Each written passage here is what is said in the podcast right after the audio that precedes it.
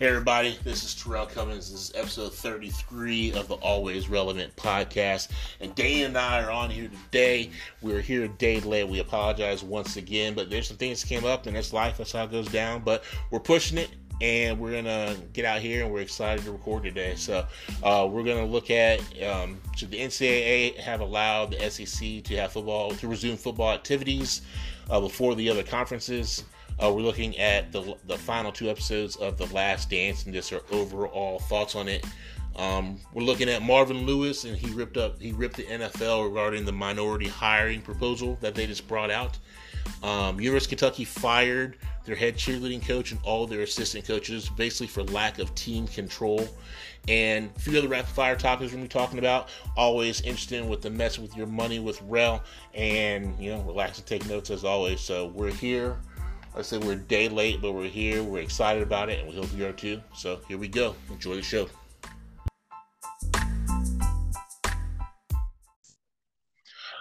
Hey everybody, it's Terrell Cummins and Dane DeMayo. This is episode 33 of the Always Relevant podcast. What's going on, man? Oh man, nothing much. Starting to get some nice weather out here.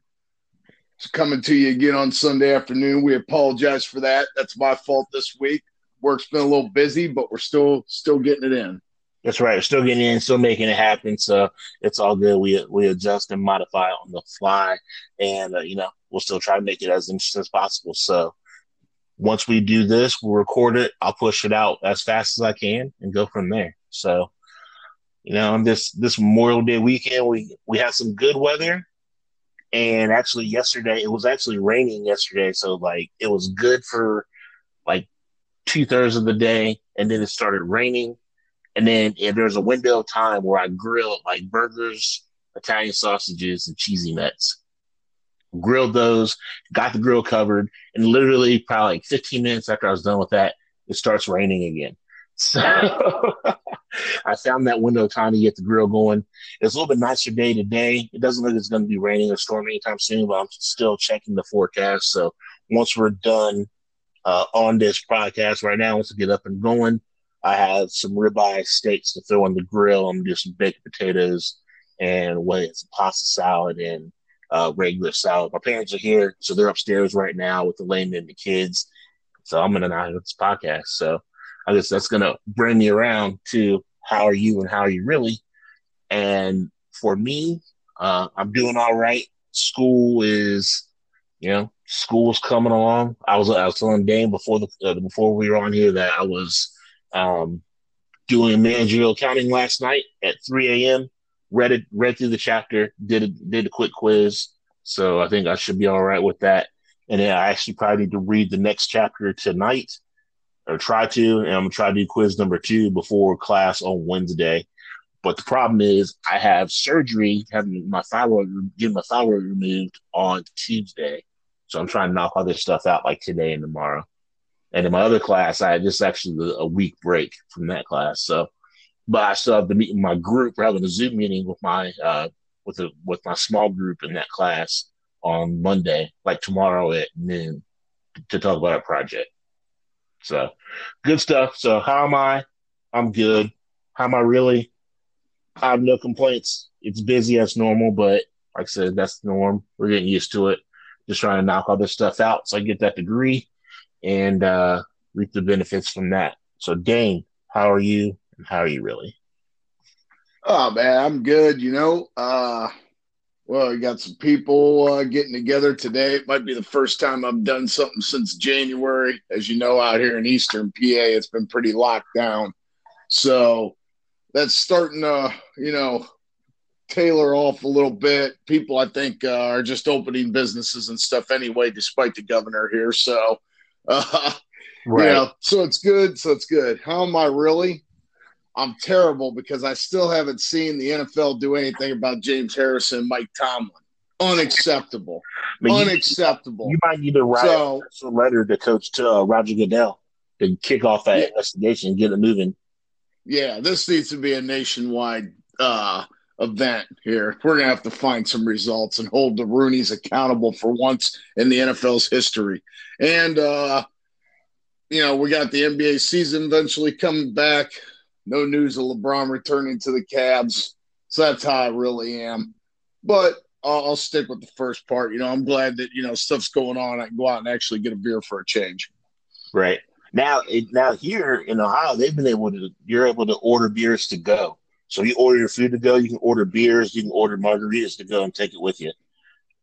So yeah, yeah, I mean you can do that here too. You know, it's expensive. I mean, some of this takeout's getting expensive, but I understand. You know, we got to help the uh, small businesses.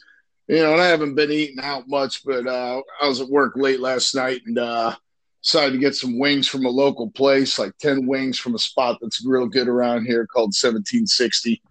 Uh, as you can tell by the date, it's a old building, been there long established, you know, bar restaurant type place. But it was like fifteen bucks for ten wings, dude. That's serious. That, that's that, uh, that is serious because I got yeah, I got t- I got twelve wings from Wingstop the other day, and it was like I don't know, it might have been ten, maybe eleven.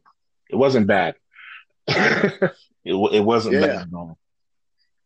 Yeah, so I understand they got to get their money while it's closed and stuff like that, but uh, that's why I can't do it all the time. That's uh, it's a little steep, but you know, Saturday night I could use some wings. It was all good. Glad to support some local business. I got you. I got you. That, that's understandable. That's understandable. Yeah, I was just gonna today. We were just gonna have the leftovers from yesterday. You know, burgers and then Italian sauces and cheesy mess.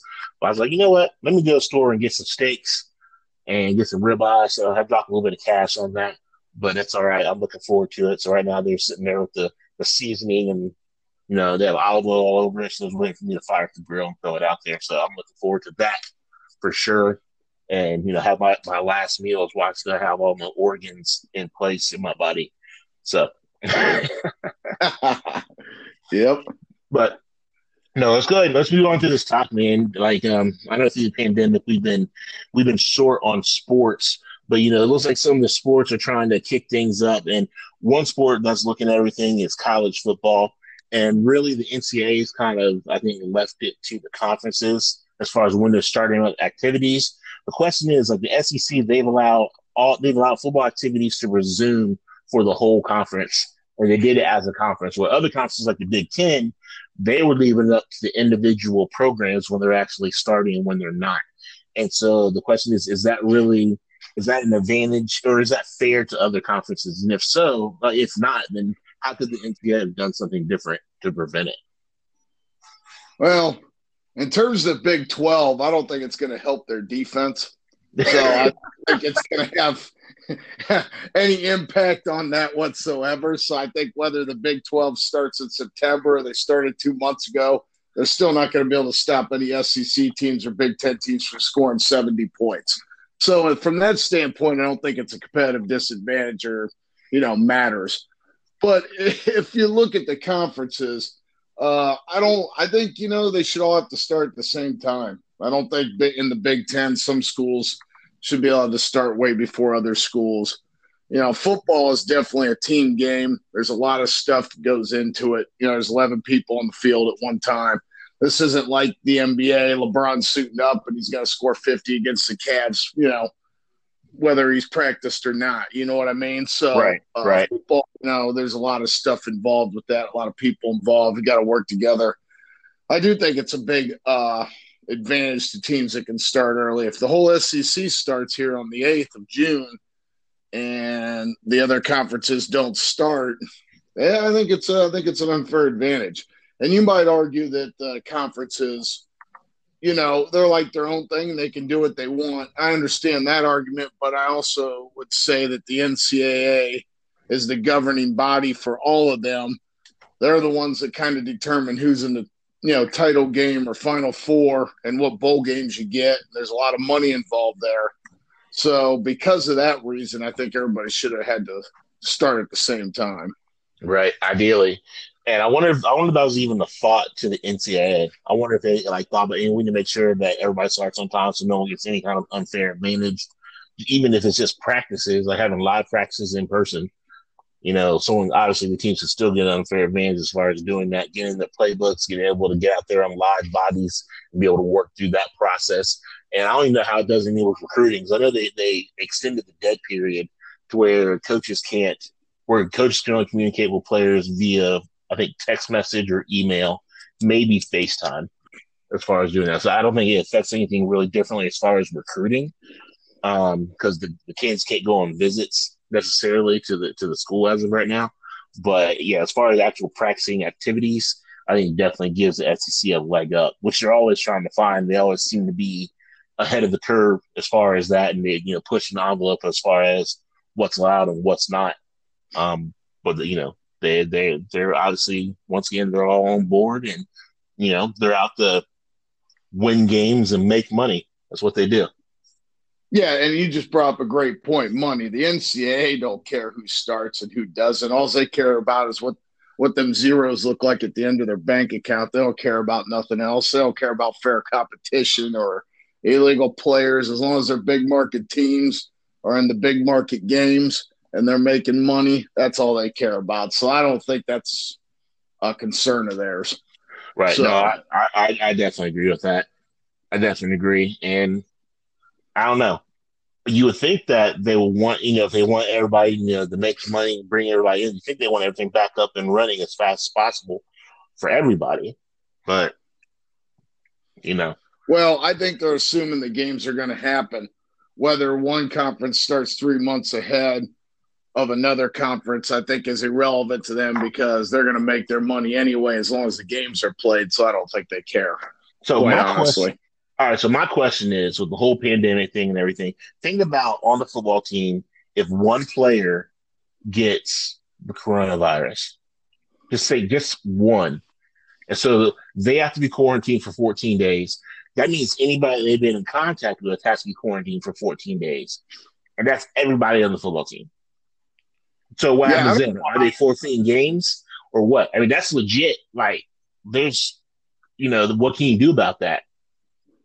Well, but I mean, here's the deal. Like, you know, if somebody on your team gets sick with like the flu, I think it's happened to everybody, right? Where a player gets sick, right, and other players get sick maybe from it.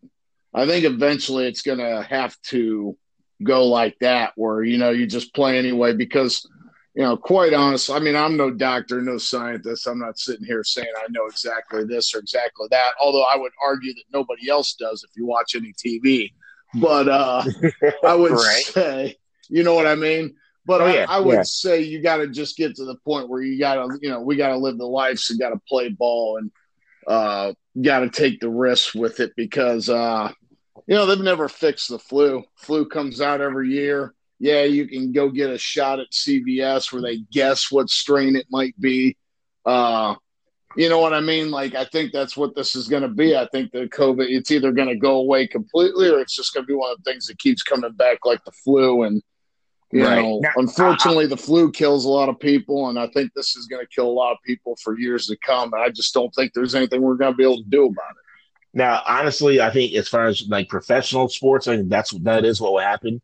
I think the one main difference is with college sports is parents still have a say as far as what their kids do and if their kids are going to be playing and what kind of environment they have their kids in.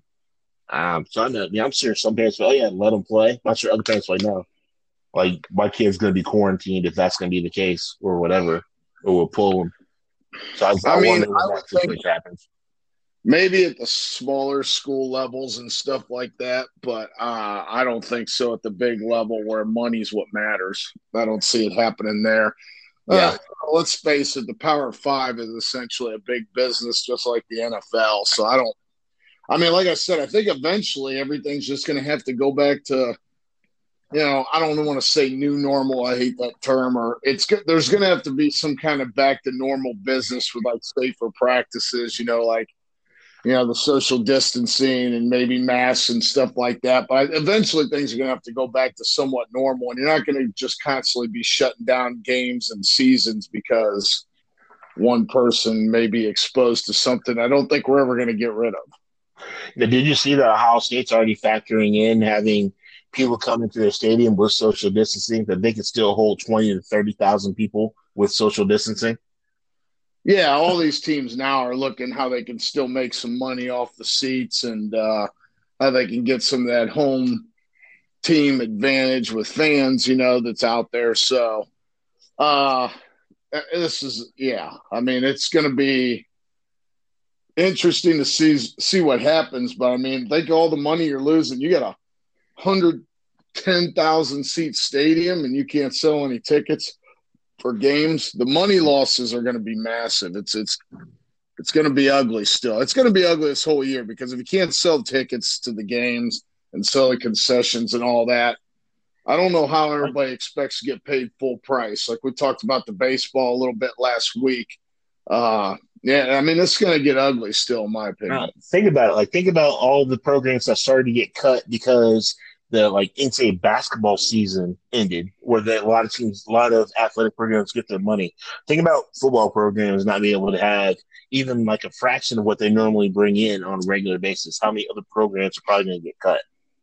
Yeah, yeah so the main sports won't get cut. You brought up a good point. The main sports, I mean, the University of Akron, I believe, already cut four sports, saving them four million dollars. Right. I know, uh, like University of Cincinnati, they cut men's soccer.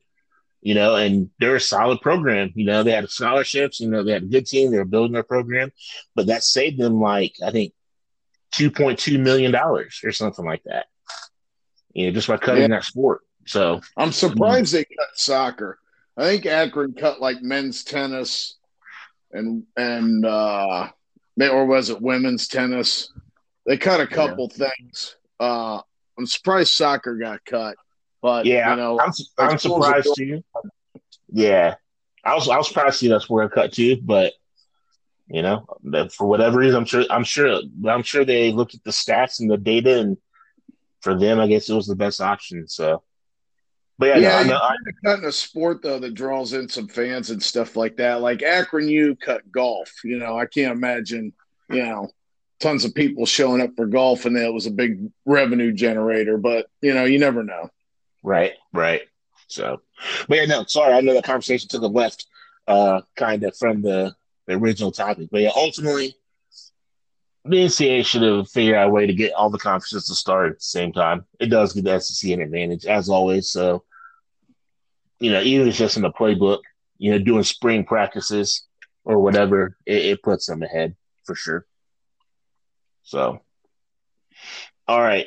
So, The Last Dance, episodes nine and 10 played this past weekend. What are your thoughts? how like I guess overall, I should, I should ask overall, what were your overall thoughts about the documentary? Uh, great television. You know, uh, I would argue, like a lot of people has, it isn't like a traditional documentary because the main protagonist not only has the final say, but it really is Jordan's perspective of it. Phil Jackson's to a certain extent, you know, and they interview Rodman, Pippen stuff. But it's really Jordan's interpretation of those years. And, right. you know, Stephen A. Smith brought up a good point when he said that uh, no one would care if Jordan wasn't involved with the project. Like if they'd have done this project and Jordan wasn't involved, nobody would have cared. Right. You know? Right. So, you know, that's kind of his right. So I mean, I, I I, I loved it. I thought it was great to watch. I can understand why some people are upset, but I'm going to defend Jordan on some of this stuff and just say that, you know, the stuff actually did happen. Pippen did have the migraine game and came out of the game. He did not go in when the coach told him to go in because he was upset he didn't get the final shot. Yep. He was, you know, out for the final games against the Jazz with a back injury and couldn't help the team. So it's not like this stuff didn't happen. It's not like we're going out. He, Jordan was out there and you know flat out lies. Like this stuff happened. Now Horace Grant, uh, you know, debates the fact that he was the one that leaked all that information about the biography. You know, but that's something different in terms of just what actually happened. If Pippen's upset about it, it actually did happen. Maybe it's Pippen's upset because you know it was, uh, you know, main a main focuses of the games, you know, that maybe make Jordan look better, possibly. You know what I mean? But you know, right. what do you? Yeah, no, I I think so. I was wondering because, like, you know, Jordan always says, you know, you know, Pip's his guy. You know, he couldn't done any of this without you know Pippen right there with him the whole way. So I wonder if this kind of if he if Pippen got like an advanced screening of this, or if it was this week watching it, or these past few weeks watching it, the first time he got a chance to to actually sit down and watch it as well. Uh, well, from what I understand, it was everybody's first time watching it, other than Jordan. Right. So that's that's tough. I mean, I guess they all figure Jordan kind of does what he wants. Like, what are you going to do about it? It's Jordan. You know what I mean? Because that's just what it is. But you know, it's just interesting as far as at least Pippen. Because I feel like Pippen like was his dude, and he's like, "Hey, there's we're gonna bring up some stuff from the past or whatever." It just it kind of is what it is. You know, we don't want to make anything personal about it, but it's what happened during this whole thing. So yeah, it was great kind of reliving it, but I, the whole thing, you know, like, uh, you know, because I that was my grow, grow, you know, I grew up during the Bulls dynasty, and it was just great to watch then, and then get some behind the scenes stuff on some of the stuff that happened. Uh, I mean, it was just I, I loved it. I mean, I'm actually bummed out. Like that's what I look forward to on Sunday nights to watch. I mean, it's over now, but uh, right. It, uh, I mean, it was excellent. I, like I said, it's a lot of it. It was Jordan's thing, but you know, Jordan's kind of a private person, so for him to go out and say a lot of the stuff he did, and now you're reading these articles that are saying, I, I told you I read that article that they said the Bulls won in spite of Jordan acting like he did with his teammates and stuff like that, because you know people look at things differently than they did back then. Oh yeah, for sure, for it's sure. Crazy, you know. So Nah, I'm, I'm, I'm with you there. I mean, things were different back then, and he honestly was just pushing them, and he's like, "All right, I'm gonna win with you guys without." And the one thing is, he probably was saying whatever he said to the teammates, and he's just trying to push them through. But he was always probably the one that was, you know, leading the charge on doing the work in the off season or you know doing the work in practice and, and whatever else. You know, I have a feeling he wasn't just talking it; he was he was walking it too. And that's probably why everybody on their team dealt with it because like, well, he's out here doing it. He's out here showing up. You know, we have to as well. Yeah, and and you know what people are like, you know, man, they should do documentaries on this now and that. I'm sitting here thinking, man, the, that Bulls, particularly that last te- three teams, was just like a unique situation. Was perfect for a documentary. You got one of the iconic sports figures of all time Right. You know, you got Dennis Rodman, who's probably the most, in, in, uh, I don't know, just crazy situation. You know what I mean? Like just yep. different kind of dude. Yeah. And you have all that. You have the greatest NBA coach that ever coached. I don't think that's really debatable at this point. Then you have, you know, the Pippen situation, all the players that were involved, like Steve Kerr and everything. Like it's just great for television. I don't, I can't think of another team that would be that good. But you know, Jordan gets a lot of heat, but you don't think Magic Johnson, Isiah Thomas, Larry Bird. I mean, it's not like those guys were easy on their teammates either. The coaches weren't easy on them back then. So I mean, it was just a different time. Right. No, I, I agree with that for sure. Hundred percent there. So, uh, you know, it was crazy going back, reliving it, looking, you know, watching, you know, the Bulls play against the Jazz and kind of what their thoughts were about the whole thing, and you know, just you know, everything they had to go through just to win those championships. And the Jazz were they were good teams. They took them to the brink, you know, two different seasons, you know, in a row. And you know, I I like the Stockton Malone com- combination. I kind of wish they would have got a championship, but they just ran to the wrong team in the finals those two years. yeah, that's just that's just bad luck as far as that. Yeah, so. yeah. And then you know, I've read some stuff where like they were like, did the Bulls actually beat a superstar team? It's like I don't understand what what some of these arguments are. Like, you know, they played a really good Supersonics team, a really good Jazz team, a really good Suns team. They beat the Lakers, though. It was towards the end of their dynasty at the beginning. You know, right. they beat really good teams. Like, did they beat a you know Golden State Warriors team like we just seen? Well, nobody probably has because that might have been the best team to ever play. I would argue that, but right. uh you know, I, I don't know. What do you think? I mean, I, I think, you know, I don't think you can question the competition they face. The Eastern Conference used to be the tough conference, not the West. You know what right. I mean? So, yeah, I mean, just for them to get there, I mean, the back in the day, you know, or even trying to get to over the hump, they had the Bad Boys and Detroit Pistons to even get there. They finally got over that hump.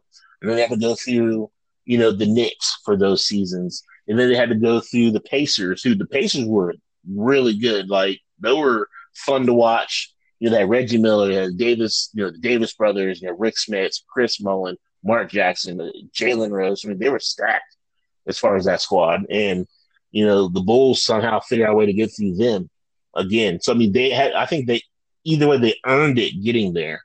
You know, the main difference is there's not like a bunch of guys like, hey, let's get together and have a super team or whatever. It's just it just it's a different time now as far as that. So Oh yeah, I mean the East used to be tough. I mean, you go back to the first part of their dynasty. You know, you had the Bulls, the Pistons, the Celtics, the Cavs were really good back then.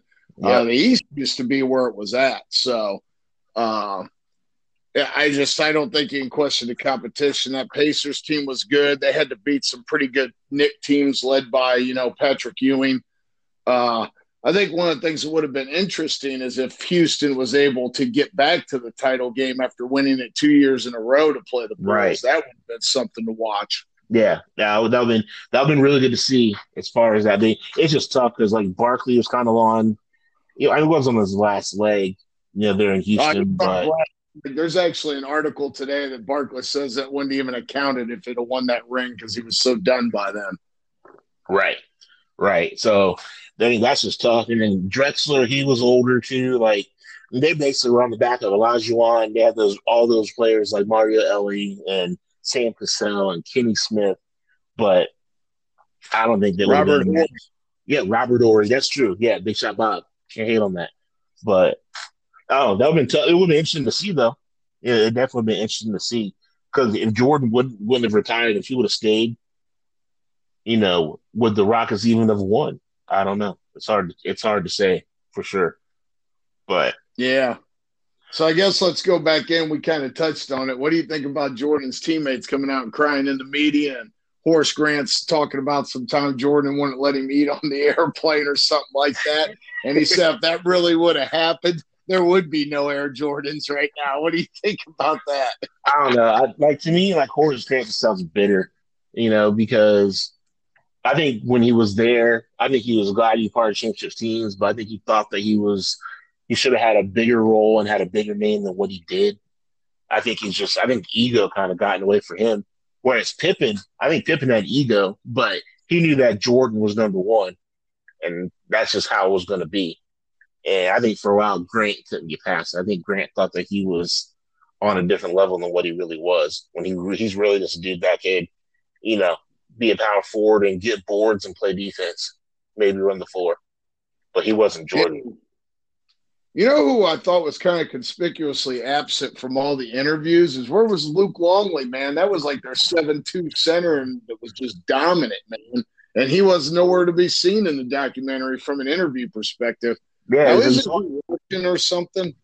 Or he's something, right? He might not be. He might be over back in his country. Who knows? But yeah, he might be back in Australia. I don't know what he's doing right now. But. I forget where he's from. Was it Australia? Yeah, I can't remember from, where he was from. Yeah, he's from Australia. So I, yeah. I think he's, he's, back there doing. I think they had a lot of Bill Wennington in there. They had a little bit of, of Will Perdue. You know, I was waiting for them to yeah. have with Cliff Levingston. You know what I'm saying? Throw back yeah. Cliff Levingston or bring back like was it Scott Bennett? Remember him? Yeah. well, they talked to Bill Cartwright too, and I just was kind of surprised Luke Longley, who was like the main main center in the later years, uh, wasn't part of that because he was a big part of those teams. He made some yeah. big plays. Yeah, he, he really was. I actually had Toni Kukoc because he was good. He was kind of the future and everything, but it's just crazy, you know, just how I don't know. It's just the whole the whole documentary was interesting. You know, I enjoyed watching it. It was crazy. I wish, you know, unfortunately, that he had passed away, but I would love to have heard perspective from Jerry Krause. You know what I mean? Because obviously they well, have everything I, that they say now and everything, but like I would just love just to hear what he had to say, see if he would have done anything different now. You know, hindsight twenty twenty, if he would have done anything different, or if he would have treated the situation the same way and told everybody this is the last season, no matter what, and I'm I'm blowing it up and we're rebuilding. I don't think this documentary gets released if he's still alive and can put his opinion out there. Right. Uh, you know what was interesting on Twitter? Terry Pluto, one of the big Cleveland writers who uh, covered the Cavs, obviously, and back then the Bulls used to play the Cavs six times in regular season, and then you know usually ten times because they met in the playoffs. And he said Krause got a bad rap in that documentary. He actually wrote an article on it, uh, saying you know he was actually really good at his job and was really kind of a nice guy, he got crucified in this documentary. You know what I mean? And Right. he's not around to defend himself. I don't even know if this documentary gets made while he's still alive, but you never know. Now, But you one, know, uh, one other thing. What? What you're gonna say? no, I'll say even at the end, though, even Scottie Pippen said, "Hey, Jerry Krause, for everything we've said, he might be one, of the best GMs of all time to put this team together." He, he even Yeah. admitted that at the end, but I don't know. He failed to capitalize off that success, but you know what was interesting while I was reading? I had no idea he went back to baseball and was part of those Yankees teams. Oh, really? That yeah. So he actually, after he got fired by the Bulls in 2003 or something like that, he went back to work for the looked like the Yankees, and they won a title in 09. So. Uh, yeah, he actually went back to baseball. He wasn't able to rebuild the Bulls. You know, a lot of the documentary is we're rebuild, we're going to rebuild. It never happened. I mean, Uh, it's, it's just hard to follow up from having the Hall of Fame cast that he had. Well, the Bulls haven't been very good since. Uh, they were good when Derrick Rose first came out till injuries took him down. So the Bulls have kind of had a long drought now at this point of uh, Mediocrity. Uh, mediocrity to subpar basketball. But I was going to say one thing that was neat about the documentary that I did not know. The Dream Team practices and the Space Jam basketball sessions of competitive basketball with all the top players going full go. That would never happen today. Oh, yeah, no, never. not at all. Not at all. Like, I think I saw a documentary talking about, like, the, the greatest game ever played was in the, the practice where it was like, what was it? It was like Magic and Barkley, and I forget who else. It's like, yeah, the Dream Team against like Jordan, and I forget who was on his squad. And Magic and them were winning it first and running it, and then all of a sudden Jordan just took over and showed he was he was definitely the best player in, in the in the league at that point. Yeah, I just thought it was great during the Space Jam filming where they they had the court there and everybody was coming and balling out like on this makeshift court on the set of the movie. Like, and then the fact that like guys didn't miss games, you know, like they played every game, so you knew if you were buying a ticket to that game, you were going to get to see him play. As much as I think Kawhi Leonard is a bad man, and this is another conversation, but I just think it's important to how different eras. He only plays like 50 games a year. So if I pay thousand dollars, or actually it's multi thousand dollars for seats on the floor to watch the Clippers, and Kawhi Leonard and Paul George take one of their games off, I'm not happy about it. Back then, you got your money's worth, man. Them guys were playing. Yeah, that's true. Yeah, it's it's definitely different now. You have to you hope you pick the right game, you know. And if you want you want to make sure that you know it's going to be one of those big games, you know, make sure you're there for that. But that's more money out of your pocket. So I mean, it, that's that's tough to try to to try to pick that one out. Yeah, I mean, even even guys not playing like you know this year, Milwaukee and the Lakers are supposed to play on Saturday now on ABC, and I was excited to watch. And then you find out the Greek Freak and LeBron are playing, so it just went from must-watch television to not. I'm not even turning it on. Right. Yeah. So the NBA's got to fix that problem. I think that's one of the things that hurts it compared to how it used to be. Yeah, and I know they're talking about like getting rid of like back to backs and all that stuff, you know, but they can't I don't think they can be like there's not gonna be a way you have to play every single game. They're not gonna be able to do that. Yeah, they used to play three games in a row, so it's kind of crazy. So I think they I think that's just part of the the labor union agreement there. I just don't think that's happening. I don't think it, I don't think they're gonna be going back to those times anytime soon. No, no, but I, I, but like I said, to go back to the documentary, we agree. What Horace Grant's bitter, Oh yeah, Pippen's upset, but you know Pippen can't deny the facts. So yeah, he came down the facts. what it is. I know Kendrick Perkins came on saying that Jordan kind of broke the rules, the locker room and everything. I think he was talking about calling the Bulls Oh, the cocaine cowboys or whatever when he first got there. the coca- Chicago's cocaine traveling circus or something. Yeah, whatever it was, I don't know, but I mean, it was kind of common knowledge that that's that's how the Bulls rolled, you know, and that's what they did.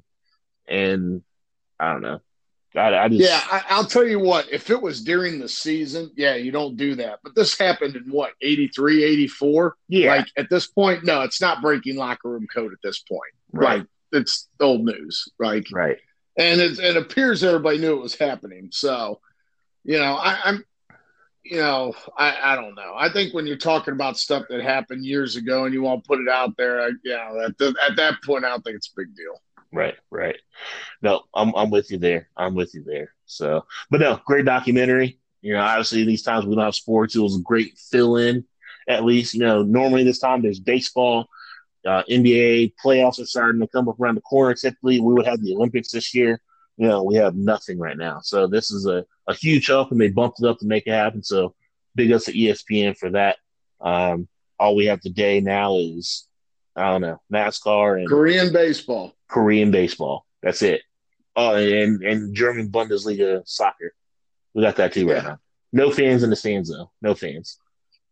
But all right. But uh I don't know. I think you sent me this article talking about like Marvin Lewis ripping the NFL and their minority minority hiring proposal, basically saying if what if teams if they hired a minority coach or GM that they would get I don't know, they'd be able to bump their draft stock or their their draft their third round draft picks up ten spots or something like that. Uh, I, I, yeah. didn't, I didn't catch the whole thing. But either way, it's crazy to say to think that they're gonna, you know, they're not even trying to really solve the issue overall. They're just trying to, you know, check the boxes and then encourage by offering draft picks or higher draft pick. You know, instead is going on the merit of the of the coach or the GM. You know, so that, that's I mean, that's tough to see. You you'd hope that they would want to actually try to, you know, fix the actual problem versus just trying to throw something like this at it. Yeah, Marvin Lewis came at this hard. Uh, you know, former Bengals coach, Ohio guy. You know, uh, you know, for being in Cincinnati so long. It's one of the reasons we're talking about it. But he called these like Jim Crow type laws. Like he was fired up about it. Yeah. Uh, sure. And and you know what? I I I, I agree with him a, a, lot of what he said. Like I completely agree, like he does, that you know maybe making two minority interviews a requirement instead of one. I mean, most companies have to interview different, you know, to have, you know, with diversity and all that kind of stuff, which is important. And you know, Marvin Lewis says that's good, but I think Marvin Lewis is saying if you're giving a competitive advantage for just making a hire like that, that that's not right. Is essentially right. what I was from it. What about you? Yeah, no, yeah, that that's exactly what I took from him as well. And I said I agree with you when he said that you know the the two you know interviews at least for minority two minority interviews would be good, which because it's going to give you give the NFL a deeper dive into the minority coaching and potential GM pool versus what they would have with just one, if anything you know, to see, you know, who really is capable, who who does have, you know, who should deserve an opportunity to get their foot in the door with one of these teams or one of these front offices. So, you know, I definitely think that that could be the case there. You know, still, like I said, in in a league that's predominantly, I guess, predominantly minorities, you know, you think that there would be more coaches, at least, at least head coaches, you know.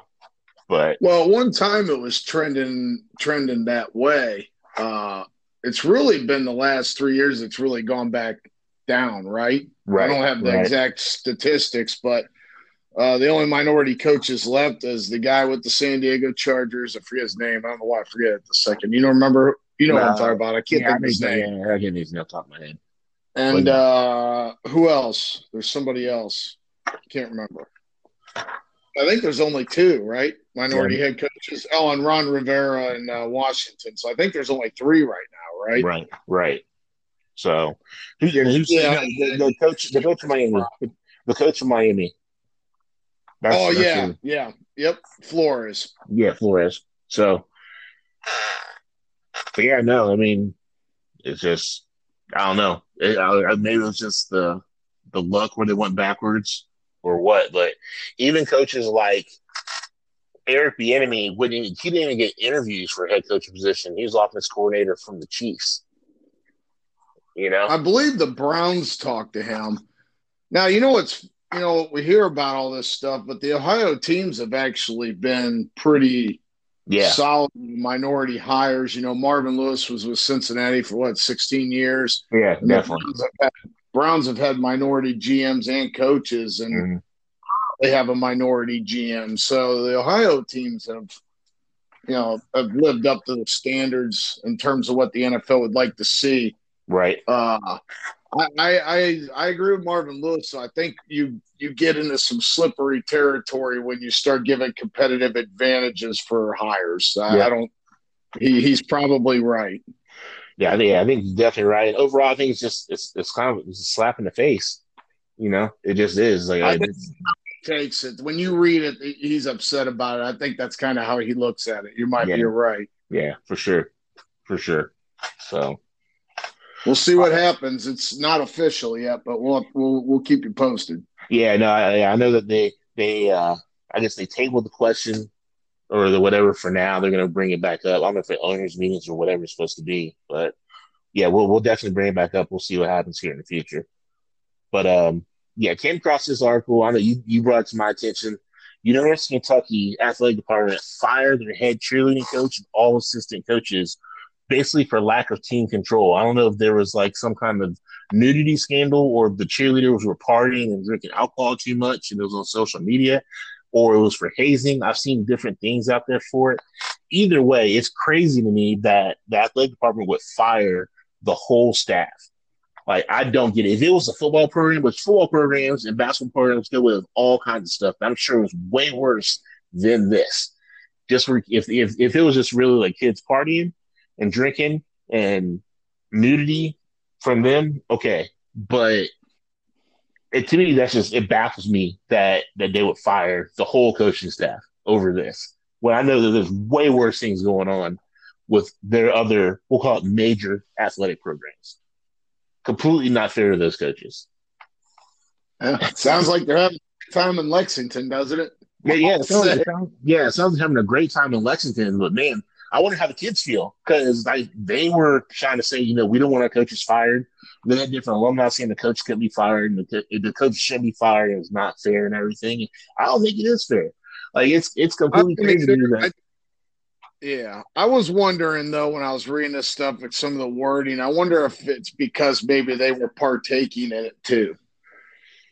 Yeah, I, I was kind of wondering that too, but I never got like a clear picture of that like if that was the case or not. I don't know. Because you know, a lot of the cheerleading coaches, just I've seen in the past, are pretty freshly out of college themselves. They're almost peers. You know what I mean?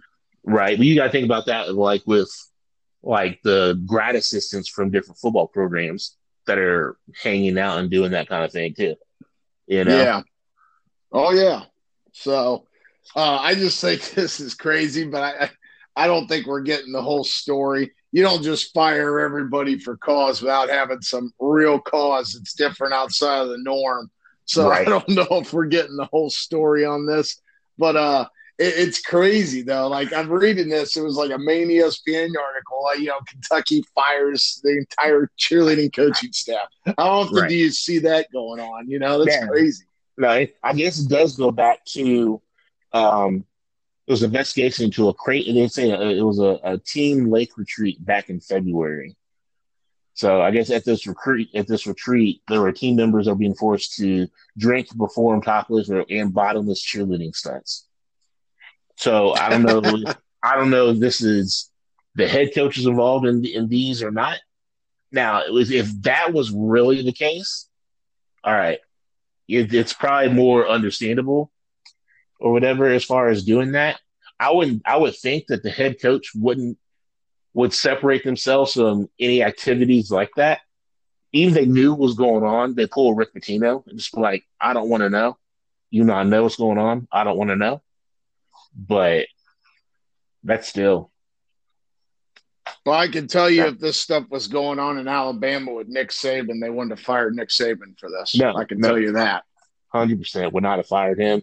And you know they definitely they definitely would not fire John Calipari. Definitely, no, that's, that's no, not happening at all. But I, I don't know. We'll we'll see. We'll see what other you know. We'll see what other um, news and information comes out as far as this particular issue. Um, I just that's right. You better keep it classy out there in the NCAA cheerleading ranks here. They're after you. Yeah, that's right. That's right. Hey, y'all better pay attention to what's going on for sure. For sure.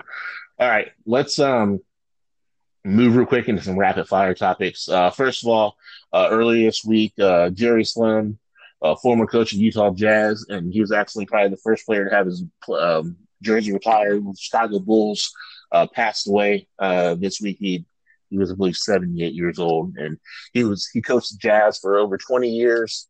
Uh, was a fixture there in Utah, and obviously he's a Hall of Fame coach. Um, I don't know if he's a Hall of Fame player or not, but you know he was tough, hard nosed, uh, good coach. I think players respected him, and um, you know it's unfortunate that he had passed away. And then also Eddie Sutton, former Oklahoma State uh, basketball head coach, uh, former UK basketball head coach prior to all the scandals and everything like that. Uh, but he had over, I think he had 806 wins over his career. Um, he had passed away this week. I think he's, they say he was 84 years old. I think he passed away yesterday. Yeah, very controversial tenure at Kentucky, but he won a lot uh, in all his years of coaching. He only had two losing seasons in Division One, and uh, you know he made Oklahoma State a relevant basketball program. So yeah, he's uh, going to be put in the Hall of Fame this year. And just to mention Jerry Sloan, definitely one of classy, all-time great, one of the all-time great coaches in the NBA. Yeah, he came up short on the big one, but you know, he spent his entire career with the Jazz. I mean, how often do you see people do that now? It's uh it's a good story. Right, right, yeah, for sure, for sure. Um, let's see, saw an article out there. LeBron James holding private Laker workouts with COVID nineteen testing. So yeah, man, how they get tested? How'd LeBron get testing? I guess it's good to be the king, right? Good to be king, especially out in LA. So he's got people everywhere and he's holding these workouts. He's not holding one like once a month. And he's got to be holding multiples. He's got to have somebody that's got some that's got some tests on standby. So I mean, it's it, like I said, money does wonders, right? Yeah, he definitely makes a point to uh, every time you're clicking on you know news now and stuff to to make a point or a Twitter of him with his shirt off in like every picture. He's getting worse than Vladimir Putin, man. He's got to have his shirt off all the time now, showing everybody like, "Yeah, I'm in shape. I'm ready to go. Let's do this." yeah, hey, it's just hey, all challenges welcome. He said, "Let's go. It's go time." So he wants season to go back. That's for sure. He's ready to go. He wants his team ready to go. He wants that chip. He, I mean, he wants to be considered. I'm sure he wants to be considered the best of all time, but he can't do that without at least two more championships. At least two more championships. Because then at least he's yeah. taking he at least he's taken three different teams and won championships of those of those teams, and he I don't know if he'll equal Jordan the championships. I think that'll put him at five, right? Two so, more put him at five. Yeah. That uh, Jordan is it's hard to top his flawless record of six for six in the NBA Finals with six MVPs. I don't I don't know if anybody will ever do that. You might be able to argue like you know Skip and them were arguing their day. He's a better basketball player. Maybe you could argue that, but I think you could almost argue that the greatest and best could be a little different. The greatest player won six titles in six, you know, six years, six-time MVP. I right. mean, yeah, it's, yeah, it's hard to top that. It's hard to, to think about what Jordan would have done playing with the rules that are happening now in the NBA. And I mean, he probably been insane. You know what I mean? We don't so. have to worry about it anyway because LeBron ain't beating the Clippers. So that's my prediction. Ain't got to worry about this debate. We're not oh, even yeah. going to have to have it. well, hey, we'll, we'll, see what happens. I'm interested to see what happens at that point then. So I just told you what's going to happen. I, I hear you. I'm calling it. Go to Vegas, put your money on it right now. Clippers over Lakers. Clippers over Lakers. Dane says it. Old prediction. Any sane NBA fan should be writing that down right now. The biggest LeBron fan ever should know that's going to happen. We'll, well we'll later. We'll definitely get back to this. Hey, you know who's you know who's not a LeBron fan? Paul Pierce. He's saying LeBron James is not in his top five. he's bitter. He's bitter. I know. Is, is, is, can, he, can he really say that, or is he just straight salty? He's hating. He is hating. He's for hating. real. He's, hating. he's always on on these shows saying, "I ain't calling no man king" and blah blah blah. He's so bitter. What's he so bitter for, man? You got know. your title, right? You got everybody to come play with you in Boston. All right. Uh, your record against LeBron is like 33 and 34. So LeBron's only got one game on the all time record. Maybe that's Pierce sees himself as their, as their peers. He don't see people as better than him. You know what I mean? That's really what it comes down to. But to not have LeBron in your top five, I mean, come on, Pierce, come on. You're supposed to be paid as an analyst of opinion. Like, have a real opinion. Like, have some sense of object, object, objectivity when you're doing this stuff. I don't know. What do you think? Absolute craziness. Absolute craziness. So LeBron's going to be, when it's all said and done, top two in, in, in career scoring. He's going to be probably potentially top five in assist. He's been so far, I think the nine the nine finals. He's won three. You know, he has a possibility of going to a few more to Lakers. I mean, he's going to be seen as, I'd say, probably top two player, top three player of all time between Jordan, Kobe, and him. I mean, I'm not trying to disrespect Bill Russell or I guess mostly Bill Russell. You know, you got to play him up there, all his championships and what he did and how he changed the game. But and Kareem, you know, no one could use the unstoppable force as far as that. But man, you know, I think he's got to be top three when it's all said and done. Oh, I could. You could argue he's the top athlete all time. I don't know if anybody's ever had his combination of side speeds, speed, and coordination. I mean, he's the ultimate freak. Yeah. Oh, for sure, for sure. So yeah, well, yeah, Pierce hating, dude, hard. yeah, and he always he can't help himself. No, he you can't. He can't. So, all right, today, I don't know what time so it's probably on right now. Uh, Tiger and Peyton are taking on Phil and Brady. Who are you taking? I'm taking uh, Tiger and Peyton. I, I don't, I, yeah, yeah, because I'm not a big Mickelson fan. I think he's going to choke. I, am actually thinking he's going to choke. I think Brady's going to go out there and outplay him. Brady will have the best round of the four because that's just what he does, and right. he owns Peyton Manning. But at the end of the day, Mickelson's going to let him down, and he'll have the worst of the four, and Ty- and Manning will squeak it out.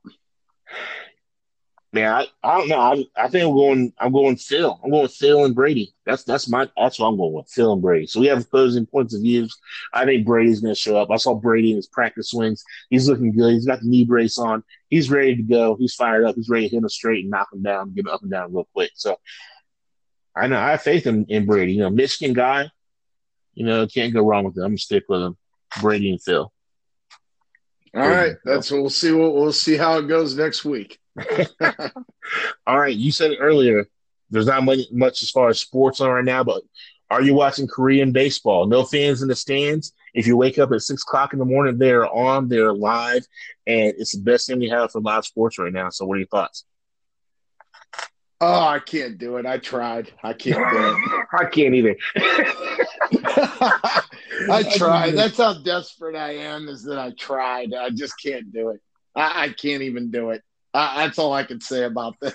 uh, I feel happy for the players. Like, can you imagine playing in the Korean Baseball League right now, knowing your games are now broadcasted live on ESPN, the United States? I'd be falling out, man. I'd yeah, be turning out my best games ever. Yeah, hey, that, would be my chance to get back to, to get to the majors, man. I, I'm trying to come back trying to come back. So I'm doing the same thing, balling out for sure. And you know, all the scouts and stuff right now are focused on that league. I mean, if you're over there in Korea right now, now's your chance more than ever or any time ever.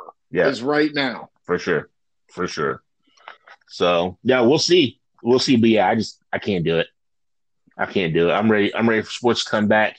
I know NBA is talking about playing the rest of their season at the ESPN Wide World Sports Complex there at Disney. Um, they're talking about there might be like two weeks leading up to the playoffs, or they might start with the playoffs. They're, just, they're still trying to figure things out as far as that. But you know, I'm looking forward to it, and I still think it's going to be a team from the West. I know you're saying it's going to be the Clippers. I think it's going to probably be the Lakers, but uh, we'll have to see. The only thing that's going to suck about that being down in Disney is when after Kawhi Leonard whoops on LeBron, you know, wins the best. You know, I'd say in five or six games that he can't hold up that Western Conference trophy right on LA's court in front of everybody. that's probably the only thing I'm going to be sad about. but if it gets back going again in Disney, man, I'm I'm down with it. I'm ready for some NBA. You know, I love some NBA. I gotta be oh, the yeah. person who does. But I'm ready for it. Nah, NBA playoffs though, like I, you know that you know they're playing for real. Then I mean that's that's high quality basketball. You can't you can't pass that up. So yeah, I should say I'm the only person that loves the regular season, but yeah, yeah there are fans for the postseason. Right, that, that that's probably true, man. That's probably true. So, all right, what we got, man? I think it's on you. I think it's on you. Oh yeah, we're getting back to our favorite segment, right? podcast is all about. If you learn anything from this podcast, this is where you learn. All right. He's got his relax and take notes. We got our how we doing. We got our topics, but this is ultimately what Rel wants to get across to you and everybody else out there it's what's in your back left pocket, right? and that's what Rel wants to tell you. And he's got his daily lesson, his weekly lesson right now. All right, Rel, what do you got? Yeah, players, athletes, foreign athletes, don't do something to mess with your money. And Ryan Leaf, he did this dumbest thing ever because he had the comeback story. He came out, he was out of college, he was a top two pick, then he was a bust in the NFL draft. Then his life went to hell. He was on drugs, he was in prison, and then he rebuilt that. He ended up getting a job. He was at ESPN being a broadcaster, and he could have had that probably till he retired, honestly. Because he, he was a quarterback, so he has some knowledge. He knows what's going on, and you know he they like the feel good story, and if things going well, what does he do? He goes out, and he gets arrested on domestic battery. Dude, why? You had the comeback story. You were there. You had it. You had done it. You had climbed back up the mountain and you had gotten to relevancy in pro sports. You know, you're announcing best the best. You're broadcasting. You were right there. And then to do something stupid, stupid like I told you, like he would almost been better off like relapsing, you know, with drugs or something like that. But no, domestic battery. I don't know the full story. I don't know what's happened. All I know is he got arrested for it. He he posted bail and got out on it or whatever. But man, after this, like his career is probably over. You know, he this is his chance and he probably lost it. I don't know. What do you uh, think? Whatever happened, right? Whatever whatever happened, he had himself in a situation that he shouldn't have been in. Right.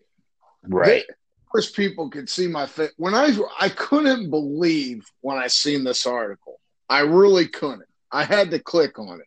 You know, it's up there and it everybody's reading it, right? Like you said, ultimate comeback story is on the pack. He is a Pac 12 legend. I mean, he's a great player. Oh, yeah.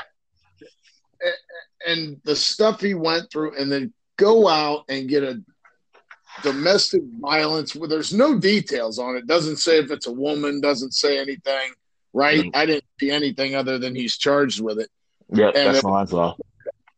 But like, come on, man, come on. You were like people were rooting for you, like and, eh, eh, some people just don't learn. I, I don't know what to say about this. This one like is just blows my mind. You hope that you hope that deep down, you hope that there's some kind of just misunderstanding or something. You hope, but odds are it's not. It's not, yeah. and you're just not getting the full story. Just like the whole thing back then with Ray Rice, you're hoping that it wasn't as bad as what it sounded. You're hoping that it was just like some kind of accident place. Then you saw video what really happened, and it's like no, he punched his wife straight up like a dude, like feel like a condo. That will be the poster moment of this domestic violence right. situation. That's the real. Like, that's the realness of it. Pro- yeah, it's been a problem, but just like anything, until so, until someone actually sees it, like, uh, unbelievable, right? Yeah, yeah. You you, you don't you don't know the full extent what's going on behind closed doors or when you see arrested for domestic battery or whatever, unless you see the video, unless you were there in person, know exactly what happened and what the other person went through. You just, you just don't know. You just don't know. So that was a fortunate situation. Once again, athletes, don't put yourself in a situation to mess with your money. You know, like like Dane's coach said, you know, it's it's if it's happening after midnight, probably best not to be there. It's just what it is. You know, people putting themselves in bad situations, especially athletes, these young athletes that are out there making the money, getting that new money, they're getting that fresh shine, they're getting a little bit of fame, they're getting people climbing all over them. Hey, calm it down. Don't do something to mess your money. You want to stack that paper for as long as possible because you're not be able to make money like that forever. So yeah, that's that's yeah, that's right. So that's our weekly. That's Rel's weekly. Don't mess with your money incident. Learn, listen, and learn. Listen and learn. Hey, I just hope that one week that we won't have something like this in the news. I'm not counting on it though. I'm sure there's be something out there we can find where some athlete does something stupid and messes their money. Yeah, yeah, it's happening all the time. So, uh, like you said, hopefully one day this segment will be a good segment. Yeah, hopefully, man. Hopefully. So, man, hey, we moved through pretty good, dude. You know, we we had a good time. It's fun. Um, I know you're going through changes at work a little bit, so we had to push things back. But you know, we adjust, we modify, we make it happen. So it's all good, man. We appreciate you coming out once again. No, like I said, thanks for having me. Good talk, and uh, we'll do it again. Yeah, for sure. Like I say, if you want to hit us up, hit me up uh, at franchise eleven twenty two on Twitter for Dane at D DeMayo. Um, for me on Instagram at Terrell Dwayne eleven, Facebook Terrell Cummings. Look me up, find me. We want your opinion. We want to hear from you. And until then, I'm sure we'll talk to you soon.